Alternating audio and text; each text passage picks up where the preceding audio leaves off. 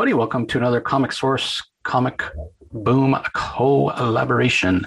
Time for another Spawn Daily. We're up to issue number 42 as we celebrate the 30th anniversary of Spawn by reading all of Spawn, at least all of the original series that started way back in 1992 uh, by Todd McFarlane. So, as I said, we're up to issue 42 on the Daily Spawn.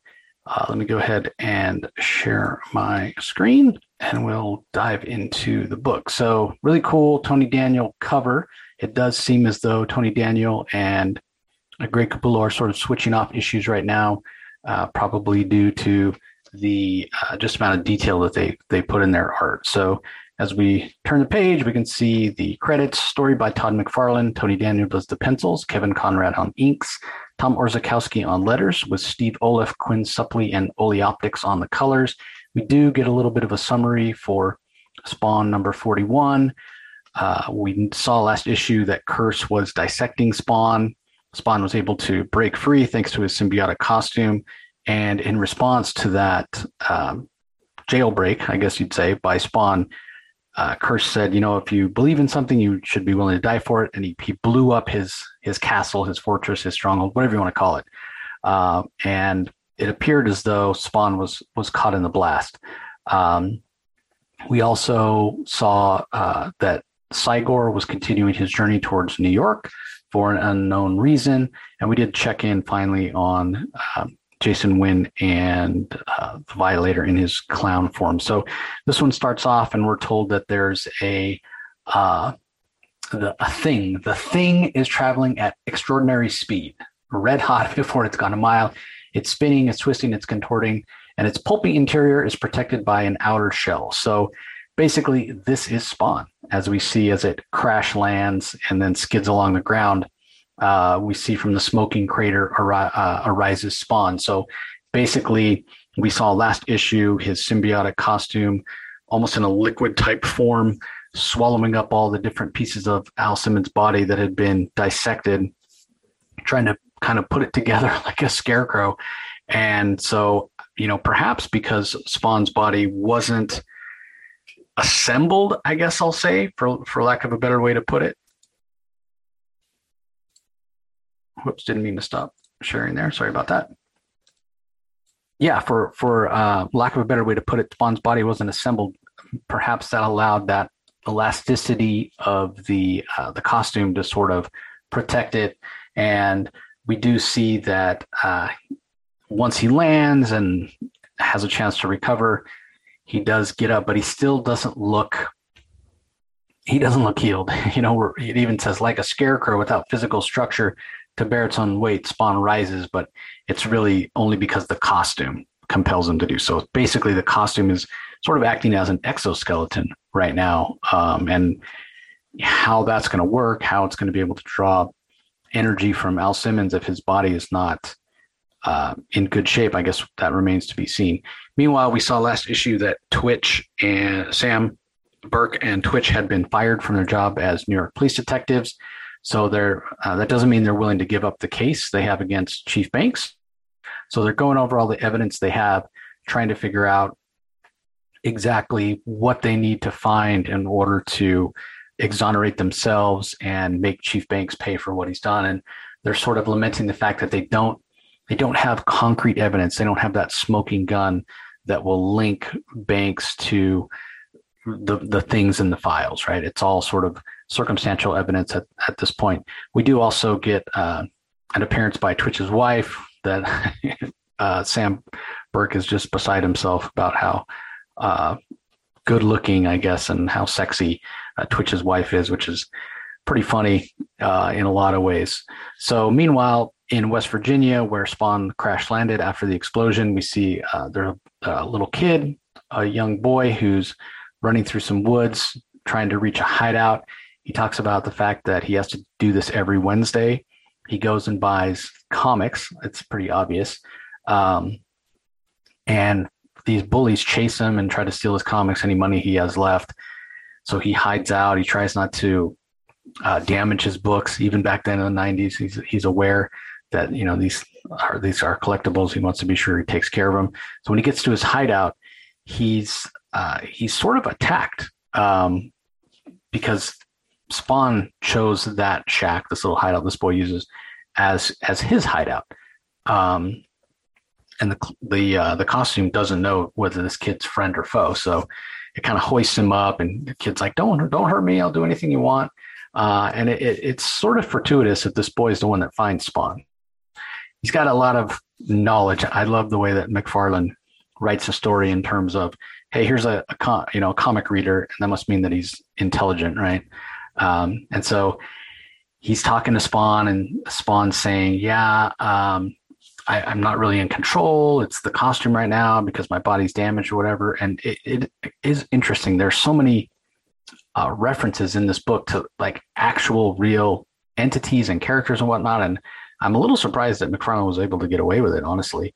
Um, but anyway, the little boy's like, "Oh, your your costume's alive, just like Venom." So again, you know, referencing a Marvel character, I, am a little surprised. Uh, and and he's like, "Oh, you you know, you must be a superhero." And Spawn kind of begs off. I'm not, you know, necessarily superhero, but we see in the background there. I mean, that's clearly Hulk, Savage Dragon. Uh, looks to be some of the uh, characters like who's that? Maybe Speedball um, and Wild Child, maybe. So anyway, he, but he's mentioning this boy is like, oh, Youngblood, Avengers, Fantastic Four, X Men. Clearly, he's got, uh, and we even see an, an X Force comic, and there's kind of a joke about Tony Daniels. Tony Daniels was drawing X Force before he came on to Spawn. Um, and this boy, little boy, even mentions it. Oh, X Force used to be my favorite until Tony Daniels left, but it's still okay, I guess. So, yeah, it's kind of funny. Anyway, through the course of this conversation, Spawn sort of learns about himself just because this boy is so knowledgeable about comics, and you know, based on the fact that Spawn doesn't even really understand how his powers work and that kind of thing. So, the little boy's asking him, you know, what are your powers? What are your moves? And he Spawn's like, I don't, I don't really know. He's like, well, what, do you have a symbol? And this little boy, you know, he very much lives in a fantasy world because that's where he can be the hero and not be bullied like he, he is every day at school. Um, and he ha- has a uh, costume on under his shirt. He calls himself the Terrorizer, and he's got this stylized T. And he he asks Spawn. He says, "What's your your stand for?" It looks like an M. And he he, he meant, Spawn mentions that Malebolgia was the one that gave him his powers. He goes, "Oh, you know, maybe that's what it stands for." And Spawn's like, "No, it doesn't. It doesn't stand for anything. Um, it, it's just a symbol." And he says, "Okay, well, did this Malebolgia guy give powers to anyone else that you know of?" Spawn's thinking about the Violator. He's like, "Yeah." He goes, "Well, does he have the same mark?" And we we see you see right there on the page that he that uh, the clown does. He does have a similar mark, and Spawn's like, "Oh my god, it is an M." So it's kind of funny. I, I don't know if it actually is or isn't, or some kind of in joke, but it's just funny because this little boy figured it out, and he's sort of, in a way, educating Spawn on, on who he is. So, uh, but he he does live somewhat of a of a sad life in terms of you know he's not happy being bullied all the time and uh, having his comic stolen, and he just he wants to be a hero, and he wants to be noticed, and he wants to be special.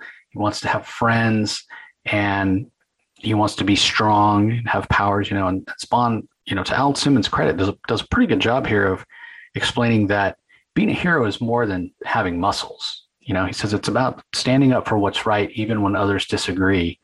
And the kid's like, "Well, you sound like my dad." Spawn's like, "No, I'm not trying to lecture you.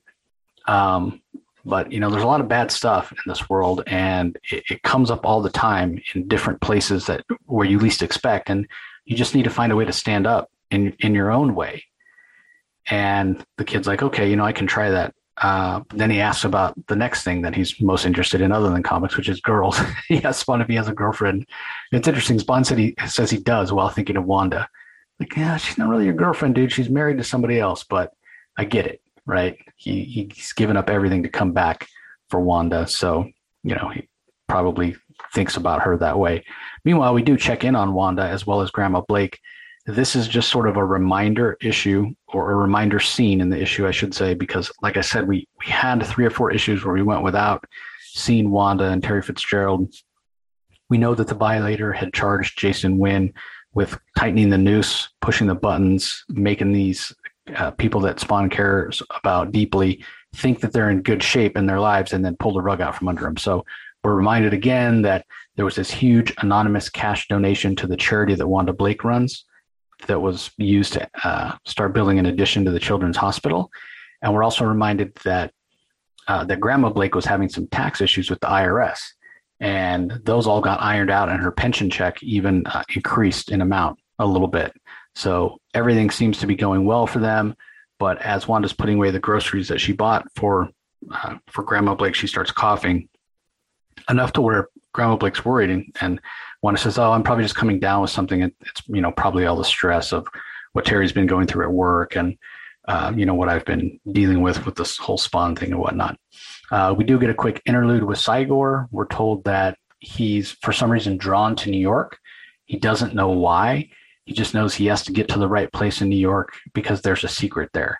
And his brain, or what's left of it, tells him that he's got to feed and then he's got to be strong when he gets to wherever he needs to get, which is described as a jungle that's mm, uh, massive and gray with shadows to hide many secrets.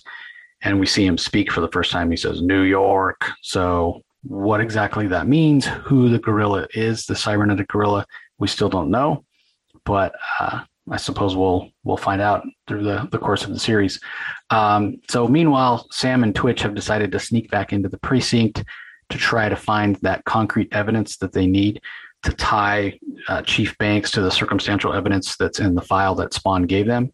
Um, but they can't get in his office; it's locked. They don't even know where to look, and they run into another detective there. Not exactly sure who this guy is. If he's setting him up, seems a little coincidental, seems a little convenient, but this guy's talking about how he's about to get fired and he's apparently an enemy of Chief Banks and um, they're out to get him. And so he decides to turn over some keys that he had made at one point in his career that unlock this filing cabinet in the chief's office. And he, and when Sam and Twitch ask, like, well, why are you helping us?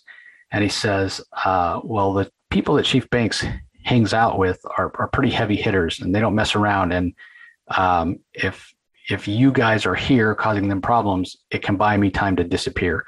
So it makes sense what he says, but again, it like the reason I'm suspicious about it is because it's a little ex deus machina. It's a little like, oh, they're completely trapped. McFarlane's painted them into a corner, and then all of a sudden, oh look, there's a door right behind them, and this guy's their their way out.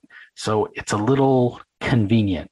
Uh, and if you think that's convenient, the fact that inside that filing cabinet, bingo, Sam uh, Burke says, this they've got receipts from the courier service, moving items from one place to another, all these financial documents tying Chief Banks to um, the politicians and, and the web of uh, conspiracy that was uh, was in place to have uh, Senator Jennings' daughter killed by Billy Kincaid. So bad enough you do this thing, right? If you're Chief Banks, you leave a paper trail. Like that just doesn't seem really smart, especially if you're a chief of police and you understand investigative techniques. But okay, let's say you're worried that at some point you're going to be the fall guy, so you keep some, you keep a paper trail, you keep evidence. So if anybody ever turns on you, you can turn around and implicate them and burn the whole thing down. Maybe I'll buy that but you keep the papers in a police station? Like that's that's just a bridge too far. Like bad enough that you keep evidence that incriminates yourself but then you keep the evidence in a police station? It that it, that's just no. That's just dumb right? I don't think anybody would do that. And chief banks hasn't ever come across as as dumb, you know, as as like a, a blockhead because it would take somebody of very low intelligence to do that, to keep evidence that would implicate you in the conspiracy to, to murder a child, that you would keep that evidence in in your own office in a police station. It, it just it defies logic. It doesn't make sense at all. So it's a little nitpick. Uh, rather, they would have, you know, found out he had a storage locker or or something else that just made more sense. That that that just didn't sit well with me. Uh, meanwhile, um, back to uh, the the kid who likes to collect comics. He's uh, he's got to get home. It's late. He's uh, got to leave his his little clubhouse and head home. Um, but unbeknownst to him, the uh, the bullies that were waiting for him or or were trying to catch him um, have been waiting. They've been waiting uh, all along. I don't know if they maybe know where his hideout is, um, but they've been waiting. And so, uh, as and I, you know what, as I'm reading this right now, I'm trying to see does this little boy ever say what his name is? I don't. I'm flipping through, trying to see because um, we know one of the little one of the bullies is Tommy, um, but I don't know if they ever say what his name is, which I find to be really interesting. Even when, yeah, they just they keep saying Tommy. They call him Four Eyes. They call him a runt. Yeah, I don't think that they ever say what this little boy's name is, which I think is just really strange. I mean, we've seen, um, we saw in issue 25 that that happened once before in a Spawn comic where we had a, a main character. Um, oh, actually, here here it is. It, it, so it's in the um, it's in some of the exposition that his name is Pat. Um, Pat Shaughnessy is his name. So okay, he is named. Anyway, so Pat goes to leave, and unbeknownst to him, Tommy and his gang of bullies have been waiting along, or, or maybe they're waiting outside his house because they know he's got to walk this way to come home. And uh, they want their comics, they want their money. And so it doesn't take long before they attack Tommy. But Tommy, you know, or Pat rather, um, the, the, little boy who's bullied, um, Pat, perhaps being inspired by his recent interactions with Spawn and remembering some of the things Spawn told him about needing to stand up for himself and stand up for what's right, uh, he, he, he, for the first time ever, does stand up for himself in, in, attempts to fight back. You know, he pulls on his mask. He says, "I don't think so, you jerks. Uh, I'm tired of it." And the boys look, look terrified. and so uh, Pat's thinking, "Oh, this is great." You know, they see the look in my eye. They see that I'm standing up to them, and there's actually fear on their faces. And Pat says, "Who's going to be first? But actually, what they fear is Spawn. Spawn was worried about Pat followed him. He sees, you know, and that's what these kids are freaking out about. And Spawn, you know, not exactly 100% sure what Al Simmons was thinking because, again, he doesn't have full control over his body. And sure enough, you know, even though he was there following Pat and maybe just wanted to scare these kids, the costume sees these kids as as enemies, right? As uh, people that need to be punished, as bad guys and he just starts lashing out. And again, Spawn doesn't even have uh, any control. And and Pat's yelling, "You're hurting them! You're hurting them! Can't you see?" Um, and Al Simmons is like, "I I can't I can't stop." And then we find out that Al didn't even follow Pat. He goes, "He said my costume followed you here on its own. I can't I can't stop it. I don't have any control over it." So uh, Pat's yelling, "Put him down! Put him down! Leave him alone!" And and you want to talk about standing up to somebody, you know, brave enough to stand up to these bullies by Pat that uh, you know have been terrorizing him for God knows how long. But he's standing up to this costume he knows is really powerful, and gives the other boys, gives Tommy and the other boys a chance to to escape, to run away. So in a roundabout way, the costume, and I, I'm not saying it did it on purpose. It may really have just seen those boys as bad guys that needed to be punished. But maybe it's smart enough to have made it look that way and it wasn't ever really going to hurt the boys permanently, but set up a situation where Pat could be the hero. Because that's exactly what happens here. Like all, all these boys now all of a sudden have respect for Pat because Pat saved them. Um, and then the next day at school, uh, the, the girl that he has a crush on, uh, Pam Williams, comes up and introduces herself to him, even though, you know, he obviously knows who she is. Um, and anyway, this girl, Pam Williams, sits down and, and talks to him and says, Ah, you know, I heard what you did yesterday, helping Tommy and his friends. You're a real hero. Would you like to go to the Sadie Hawkins dance with me? Um, and it, it ends on a happy ending for Pat Shaughnessy. So, pretty fun story. Um, doesn't really advance the narrative forward much. We know that Spawn survived the explosion uh, at Curse's headquarters we see that or are reminded that um, both Grandma Blake and Wanda have had some really good fortune lately. Wanda appears to be sick, and that good fortune seems like it could be a pressure point for Chief Banks. And we're shown that Sam and Twitch have found conclusive evidence to tie Chief Banks to the murder of Senator Jennings' daughter. So, uh, and we didn't see Jason Wynn, we didn't see Violator, and we got this sort of feel good story about this kid, uh, Pat Shaughnessy, who loves comics. So, um, it's interesting. McFarlane doesn't really want to seem to give Al Simmons a chance to catch his breath. Um, it, it, you almost feel bad for Al Simmons because he just can't catch a break. Now, now his body doesn't even work. His costume is kind of puppet stringing him around, making him do things he doesn't even necessarily want to do. Yes, it worked out in the end this time, but if Spawn has to go up against somebody like Curse or or Cygor, he's going to be in big trouble at least until he can heal his body. So when that might happen, how much energy it might take, we'll have to wait and see. Uh, as far as the art goes, it's it's pretty solid. I think Tony Daniel is kind of settling in to um, the aesthetic of Spawn really well. But I will say that it's not quite up to the level of detail that um, Capullo gives. There's something about Capullo's art on Spawn that it's just a little bit better than uh, than Tony Daniels. I don't know if it's the amount of detail in the backgrounds or if it's the dynamic panel layouts that uh, are more reminiscent of McFarlane it's not something I can quite put my um, put my finger on. But I will say this about Tony Daniels' art in this issue: he uses a thicker line weight this time, which is closer to the line weight that Capullo uses. So it does bring a, a consistency to the art that way if you're you know picking up these issues in trade. So uh, still a lot of interesting storylines going on. What's going to happen with the Violator and Jason Wynn and Chief Banks? When is the rug going to get pulled out from under Wanda and uh, and Grandma Blake. We didn't see Terry Fitzgerald at all in this issue. With Sam and Twitch focusing on Chief Banks, once he's taken off the table, will they switch their allegiance back to Spawn? We haven't had any of the heaven and hell supernatural stuff going on in a while. So, yeah, there's still a lot moving.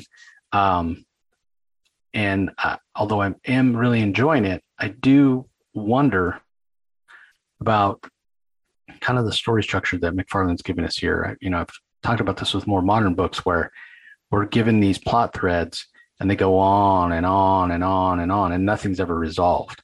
Um, now, these older 90s comics, they have plot threads that tend to go longer. You're not necessarily writing for the trade at this point in time in comics. Uh, so I don't mind having the longer plots. I, in fact, rather enjoy them. But at some point, you have to resolve them. You know, at some point, you got to resolve the Jason Wynn thing. At some point, you got to resolve the Wanda and Terry not knowing that it's Al Simmons. It can't just go on forever. You know, we're 42 issues in. Um, that's nearly four years. So it's time for some of these storylines to start uh, wrapping up uh, in my mind. So anyway, we'll, we'll have to wait and see how that uh, unfolds over the next couple of issues. So anyway, that's going to do it for this episode, everybody. Uh, hope you enjoyed it. As always, we appreciate you joining us, and we'll talk to you next time. You can find the Comic Source podcast on Spotify, Apple Podcast, Stitcher, Google Play, or whichever podcasting app you prefer. Please tell all your friends about us, subscribe, and rate us. The ratings really help with our visibility and our ability to reach new listeners, especially five star reviews on Apple. Also, be sure to visit us at lrmonline.com to join the conversation, access the show notes, and discover all our other great pop culture content. If you want to email us, the email address is thecomicsourceblog at gmail.com, or you can follow us on Twitter, twitter.com forward slash the comic source. Do a search for the comic source on Facebook and Instagram to follow us on those social platforms. All three spots are great places to find out when we release new episodes as well as follow all our convention coverage. So, once again, we want to thank everyone for listening, and we'll talk to you next time.